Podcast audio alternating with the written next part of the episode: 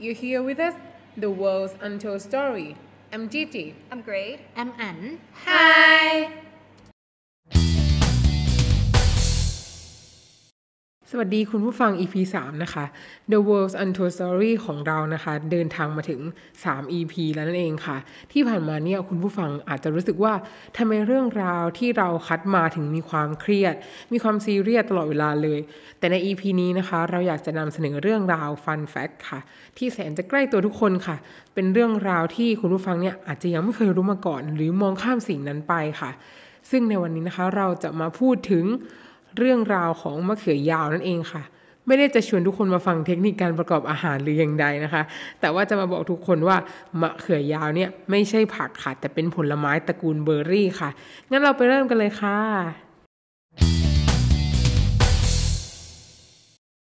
Eggplants are the plants in the genus Solanum, also known as the nightshade family.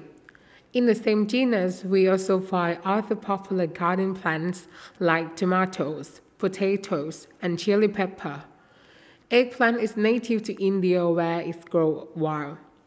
In the 5th century, it was first cultivated in China. Before the Middle Ages, eggplant was introduced to Africa and then to Italy shortly after.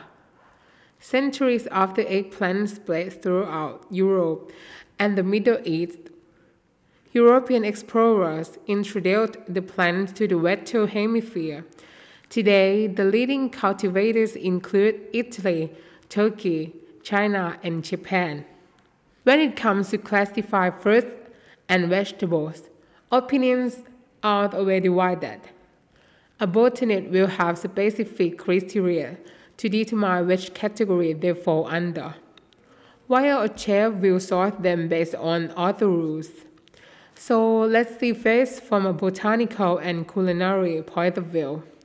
What is the definition of fruit and whether eggplants fall into this category? What we commonly refer to as vegetables doesn't have a real value in botanical terminology,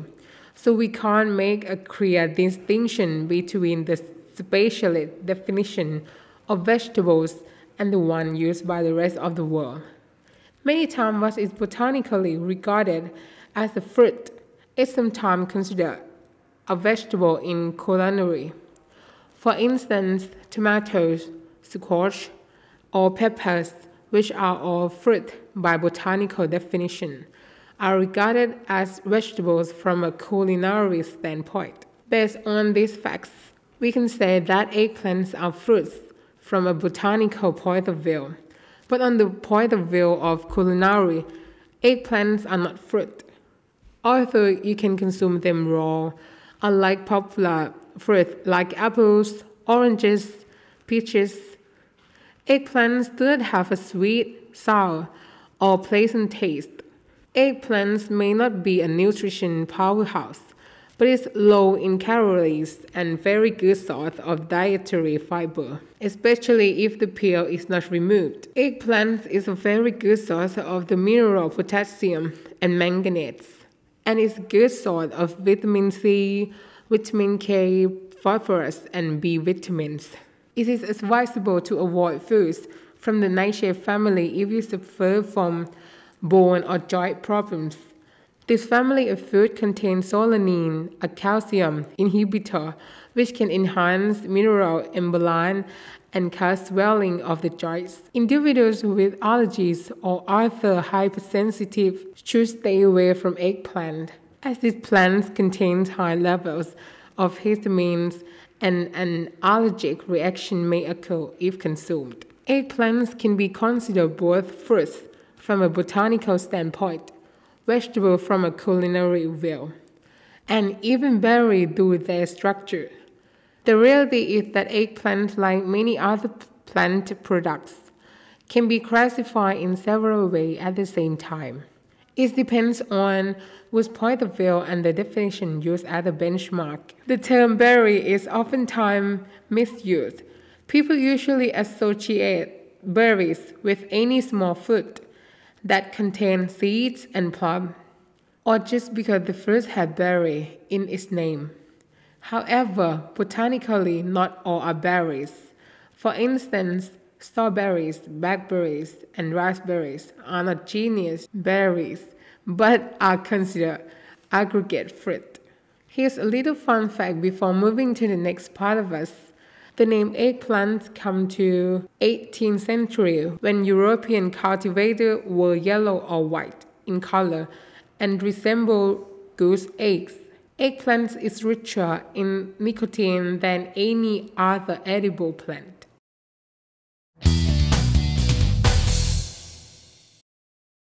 สำหรับเรื่องเอ็กแพลนนะคะ หรือว่ามะเขือม่วงเดี๋ยวจะเรียกว่าเอ็กแพลนดีกว่า ทุกคนจะได้รู้สึกชินหูนะคะเอ็กแพลนเนี่ยเป็นพืช หรือว่าเป็นผักหรือว่าเป็นผลไม้ เอ๊ะ ถ้าทุกคนได้ฟังทุกคนจะแบ่งแยกได้แน่นอนว่ามันคืออะไรกันแน่ เป็นสิ่งที่อยู่ในตระกูล nightshade นะคะก็คืออย่างเช่นพืชอย่างอื่นก็อย่างเช่นมะเขือเทศนะคะ มันฝรั่งแล้วก็พริกนะคะ อันนี้ก็ยกตัวอย่างพวกพืช nightshade ซึ่งมะเขือม่วงหรือ eggplant ของเราเนี่ย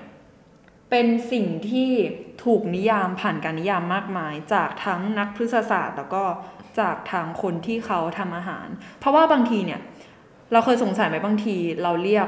อะลองถามอันกับจิจี้ดีกว่ามะเขือเทศเนี่ยเป็นผลไม้หรือเป็นผัก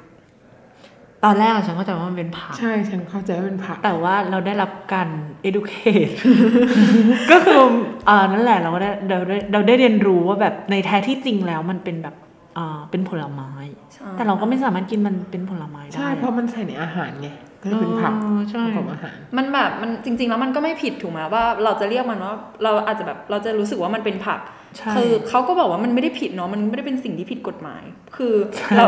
มันไม่ใช่เออสิ่งที่ผิดกฎหมาย คือเหมือนแบบว่ามันอาจจะแค่เป็นการการจัดประเภท แบ่งพักพวกคนได้ว่าคนที่กิน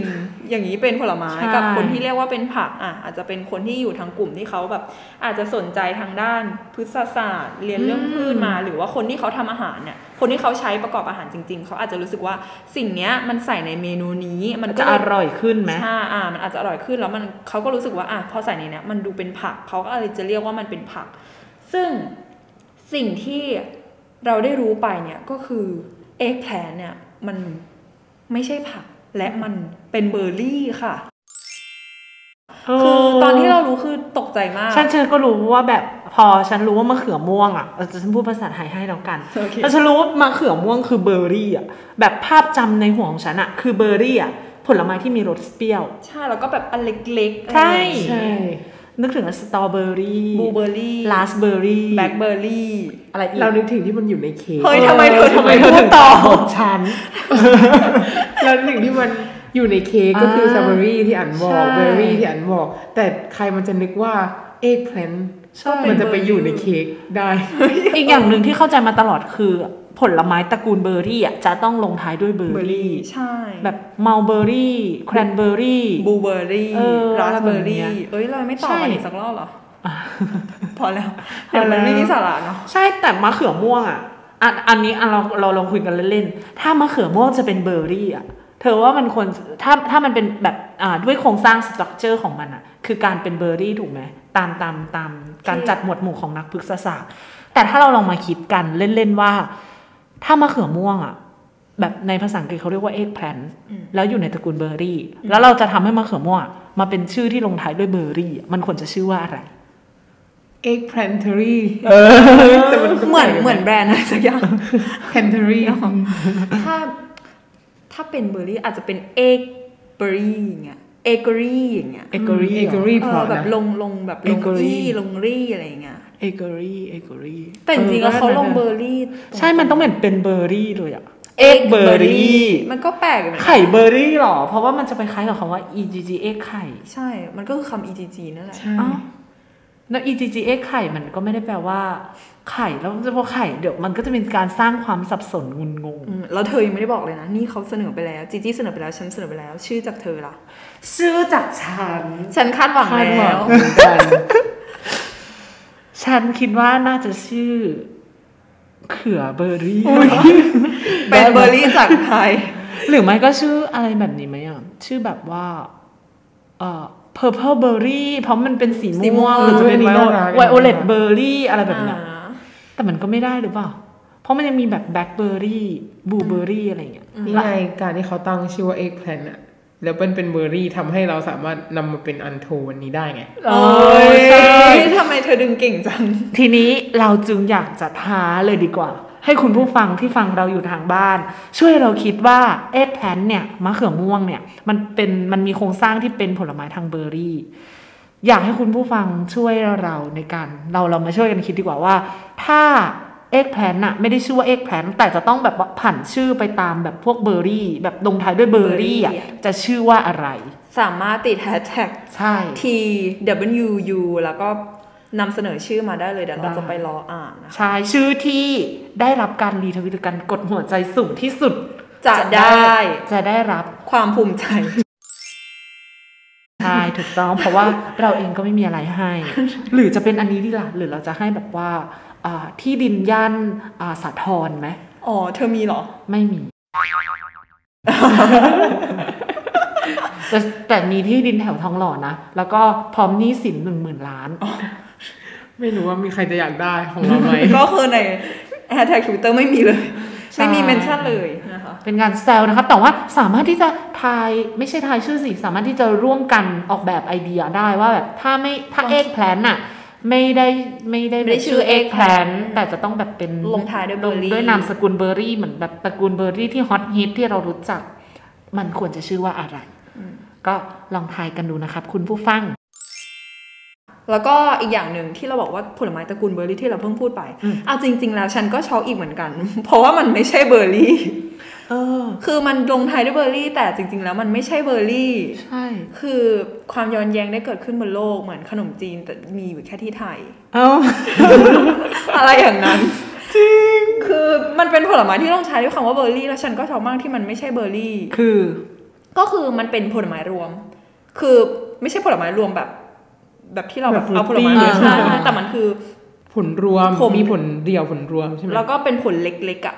อ่าเขาแบบมันไม่ใช่เบอร์รี่อะเขาบอกว่ามันไม่ใช่เหมือน ไม่เชิงเป็นเบอร์รี่แท้อะเป็นแค่เบอร์รี่เทียมเพราะมันถูกเรียกด้วยเบอร์รี่อุ้ยฉันแต่เศร้าอะโอ้ไม่ใช่ตัวจริงเอเราโดนหลอกมาตลอดหรือเปเธล่าอมองฉันเป็นตัวจริงที่หามานานไม่ใช่แฟนทำแทนไม่ได้ ไม่ใช่เบอร์รี่นะคะ แต่ว่าถูกเรียกมาเหมือนแบบก็น่าเสียใจ ที่เราไม่รู้อ๋อเบอร์รี่เขาไม่ได้รู้สึกอะไร แต่เรารู้สึกเสียใจที่เราไม่ได้รู้มาก่อนหน้านี้พอเราเล่ามาถึงเรื่องของการจัดประเภทของเบอร์รี่ของผักของพืชของผลไม้อะไรเงี้ยตอนแรกฉันก็เข้าใจว่าแบบเออฉันมีอีกอันหนึ่งด้วยนะ ฉันแบบได้ได้ไปรับรู้มาอีกอย่างหนึ่งกับผลไม้ที่กำลังฮอตฮิตในกลุ่มของคนที่แบบว่าเออรักในการลดน้ำหนัก หรืออะไรแบบเนี้ย แต่จริงๆแล้วเขาก็บอกเหมือนกันว่าผลไม้ชนิดเนี้ยมันก็ไม่ได้ช่วยลดน้ำหนักหรอก แต่มันเพียงแค่ให้พลังงานสูงก็คืออะโวคาโดอืมอะโวคาโดอะแบบจริง ๆ เราก็เป็นเบอร์รี่เหมือนกันทางโครงสร้างอะอันนี้ด้วยอะโวคาโดถ้าไม่ใช่ชื่ออะโวคาโดเดี๋ยวเราลองตั้งกันก่อนเออเราลองยวจะได้ตั้งกันเป็นการตัด choice คุณผู้ฟังเดี๋ยวคุณฉันต้องผู้ฟัคิดละฉันต้องคิดละอะโวเบอร์รี่ เออแต่เธอด่าหรือคาโวเบอร์รี่ คาโดเบอร์รี่ อะไรอย่างนี้ กรีนจีจีกรีนเบอร์อะรี่โวคาโดรี่เฮ้ย เราตัดโดเป็นเดอรี่ไปเลยค่ะ เออ แบบเอามารวมกัน อะเธอ ฉันคิดว่าโดโดเบอร์รี่ ฉันนึกถึงนกโดโด น่าสงสารนกมากไม่ได้นะ คุณคุณผู้ฟังก็คือไปเซิร์ชแล้วนะ นกโดโด แล้วก็เห็นนกโดโด สนุกมากนะครับก็ยังมีอีกหลายอย่างเลยเนาะที่แบบไม่เราใช่แบบ แบบเราไม่คิดมาก่อนเลยว่ามันใช่ คือเบอร์รี่ เราว่าแบบในส่วนของการจัดประเภทอะไรอย่างเงี้ย ยังไงก็ถ้าเกิดคุณผู้ฟังมีเรื่องราวอื่น ๆ ที่แบบเกี่ยวกับการจัดจัดประเภทว่าผักเป็นผลไม้เป็นอะไรแบบเนี้ย ทั้งทางพฤกษศาสตร์ที่แบบว่ามีโครงสร้างโครงสร้างพืชโครงสร้างใบใบเล้งเนี่ยใบเล้งคู่ใบอะไรแบบเนี้ยครับก็สามารถที่จะแชร์เรื่องราวให้กับพวกเราได้รับรู้แล้วก็เพื่อนๆที่ไปส่องแฮชแท็กก็จะได้รับรู้เพิ่มเติมไปด้วยนั่นเองครับ And this is the time that I think you have been waited. Let's switch to the next part and sit and talk.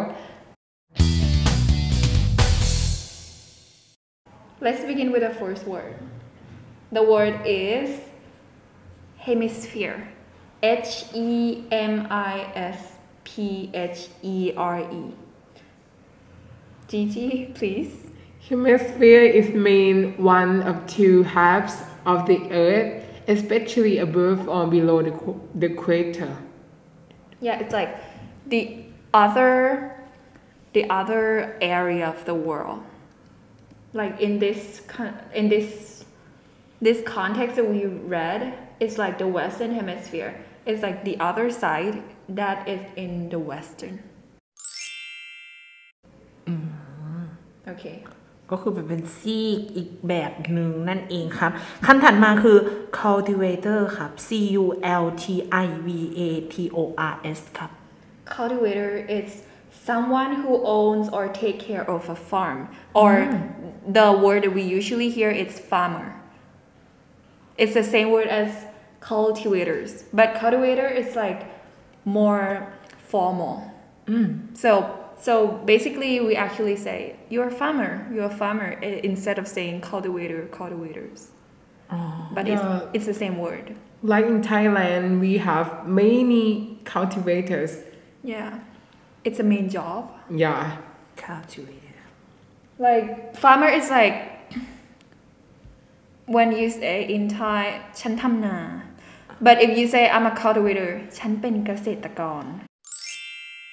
อ่า so It's like a doody. Look good. yeah. คำต่อมาครับคือคำว่า botanist ครับ botanist B Botanist O T A N I S T ครับจีจี Botanist is mean a scientist who study plants like we taught um, in Priksasat. The botanist is the science who um, interested interested and study study experiment about plants about plant and tell us what is wrong, what is the fact, what is the correct. yeah about plants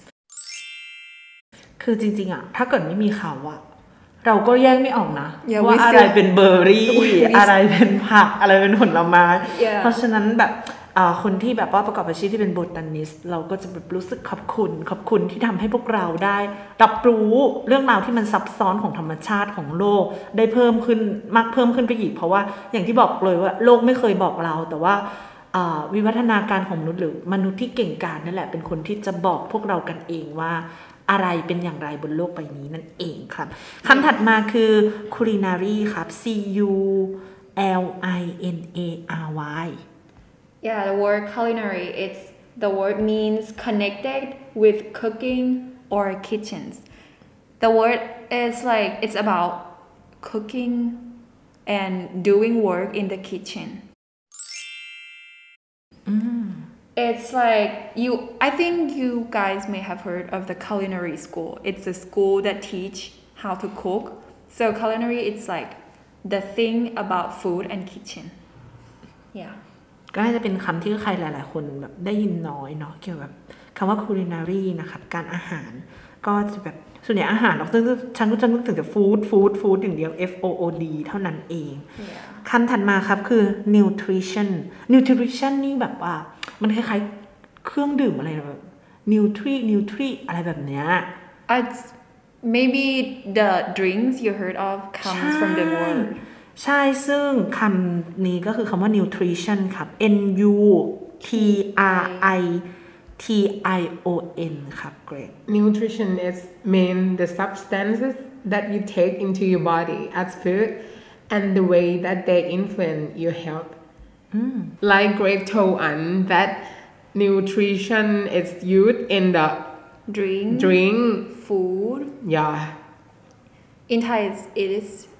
สารอาหารโอ้ใช่สารอาหาร ในไทยเรียกว่าสารอาหารก็คือแบบว่าพวกแบบอาหารที่แบบมีคำว่า nutrition เราถึงได้ยินเกี่ยวกับอาหารเกี่ยวกับเครื่องดื่ม เพราะมันก็คือสารอาหารนั่นเองค่ะคำถัดไป dietary D I E T A R Y ค่ะ dietary Yeah. So dietary or dietary fiber, it's the indigestible part of plants of foods. It's like when you eat meat, you chew it and then it goes to your stomach and then they and then they become the poo.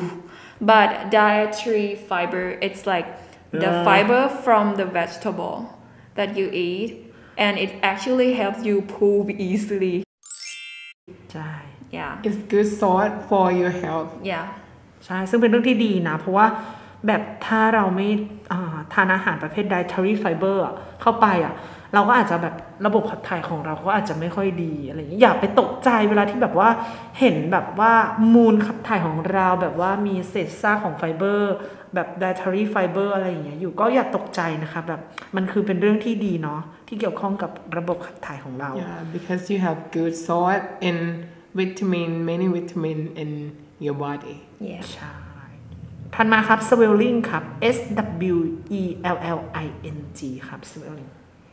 Swelling it mean to become larger and rather than usual,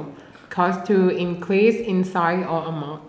like when it we use that to our body like when you you pour you pour a hot water into your hand and your hand will hurt and then you get swelling it's like your body is like swell up and you hurt that part or it is bwam โอ้ใช่การ yeah บวม you got swelling when you like hurt yourself sometime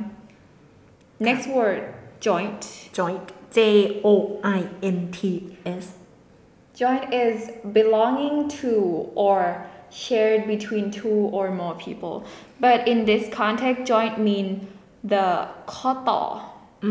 Joint mean koto. Joint is the part like on your knees you will have your joint. When you run or you move your leg, you're gonna have to move your joint too. Like basically think as the old people they would say like oh I always hurt my joints yeah and and that is a bad thing when you're not taking the right nutrition to your body ใช่เลยนะครับคำถัดมาคำว่า allergy ครับ A L L E R G I E Allergy is mean a condition that makes a person become sick or develop skin or breathing problem because they have eaten certain food or been near certain subs- substance. It's- Like- it mean you allergy to something to something like peas or dust or light or and do you have anything that you can eat yes trimmed I thought you were gonna speak Thai อ๋อ กุ้ง ฉันแพ้กุ้ง So when he eat shrimp, he- he gets allergic because it's gonna hurt his like his throat. He's gonna be cough, and then he's gonna be sick. That is how allergic work. ใช่ครับก็คือแพ้กุ้งนั่นเองครับ คุณผู้ฟัง ก็ก็ก็ก็แบบไม่ค่อยปลื้มเท่าไหร่กับการที่แบบว่าเห็นน้องมีอยู่แต่ว่ากุ้งก็อาจจะเป็นเมนูโปรดของหลาย ๆ คน แต่ว่าสำหรับอันก็คือรู้สึกว่า เออเราน่าจะต้องอยู่กันคนละทิศคนละทางกันดีกว่า คำถัดมาคำนั้นเป็นคำสุดท้ายแล้วนะครับจากที่อ่านลองไล่ดูมาก็คือคำว่า accurate fruit Yes, agave fruit is the fruit that we actually talked to before. That berry, like strawberry, blueberry, raspberry. It's not the real berry, but it is the accurate fruit. It's like the fruits that consist of number of smaller fruits. Like if you take a look at berries, they're gonna be like very very small. No fruit that end the word with berry have the big one. อืมคือฉันน่าเข้าใจ แล้วฉันก็เรียกคำนี้แบบแทนแบบไม่ได้เรียก accurate fruit ฉันเรียกว่าอะไรรู้ไหม mix fruit Actually, it's ใช่ไหม yeah, yeah. It's actually the kind of same meaning, but the proper word is accurate fruit. yeah, but in um, biology we use aggregate food, Ah. but in normal we talk mixed. Yeah. Okay, before we say goodbye, I hope you guys liked this episode of The World Untold Story, and I hope you stay tuned for the next episode. What's gonna happen in the next episode? Thank you. And don't forget to hashtag us in Twitter. Hashtag TWU in Twitter. And we have the new thing that I want to tell you guys. We have um the whole interacted vocabulary in hashtag in Twitter. Hashtag TWU in Twitter. You can see the lot of vocabulary. ใช่แล้วครับคุณผู้ฟังเนื่องจากว่าเราได้ฟีดแบ็กเนาะจากคุณผู้ฟังเกี่ยวกับว่าจดคำศัพท์ไม่ทันเลย EP 2 EP ที่ผ่านมา2 e p i s o d ที่ผ่านมาเนี่ยอาจจะทำงานอยู่ทำแบบล้างรถอยู่แล้วฟังไปด้วยเดินทางอยู่ไม่สะดวกที่จะแบบหยิบมือถือหรือไม่สะดวกที่จะหยิบปากกาในการมาจดาคำศัพท์ที่น่าสนใจตามเราไปได้เลย เราก็เลยจะมีการอัปเดตนะครับคำศัพท์ที่เราได้พูดถึงกันไปในแต่ละ episode นะครับในแฮชแท็กในทวิตเตอร์แล้วก็ในทวิตเตอร์ The World Untold Story ของเรานะครับเพื่อที่คุณผู้ฟังเนี่ยหลังจากฟังเสร็จแล้ว แล้วก็จำไม่ได้เนาะแบบถึงแม้เราจะสะกดให้ฟังแต่จำไม่ได้ ก็สามารถไปดูคำศัพท์นะครับได้จากในแฮชแท็ก TWU ได้เลยครับผมตรงนี้ก็ฝากคุณผู้ฟังไว้ด้วยนะครับ ก็เช่นเคยครับ ถ้าเกิดว่ามีเรื่องราวหรือว่ามีอะไรอยากจะบอกพวกเรา หรือจะให้กำลังใจพวกเราหรือว่าอยากจะติชมอะไรหรืออยากจะ ให้ในรายการของเรามีการปรับปรุงอะไร ก็สามารถที่จะพิมพ์บอกได้ในแฮชแท็กทวิตเตอร์เลยนะครับ อย่างที่บอกไปว่าพวกเราก็เป็นนักทำพอดแคสต์มือใหม่นะครับ ก็อยากจะฝึกแล้วก็พัฒนาไปพร้อมๆ กับคุณผู้ฟังที่มาฟังในรายการเราเนาะอยากจะให้พวกเรามาแชร์เรื่องราวดีๆ หรือว่าอยากจะแชร์เรื่องราวที่เกี่ยวกับภาษาอังกฤษในแง่มุมไหนก็สามารถฝากไว้ เผื่อว่าในซีซั่นถัดไปเราอาจจะหยิบตรงนั้นมาใช้ในการทำเล่าเรื่องราวใน The World Untold Story ก็ได้นะครับ โอเคครับสำหรับวันนี้ The World Untold Story EP หน้าจะเป็นเรื่องราวเกี่ยวกับอะไรนั้น ก็อยากให้คุณผู้ฟังติดตามของเราด้วยนะครับบาย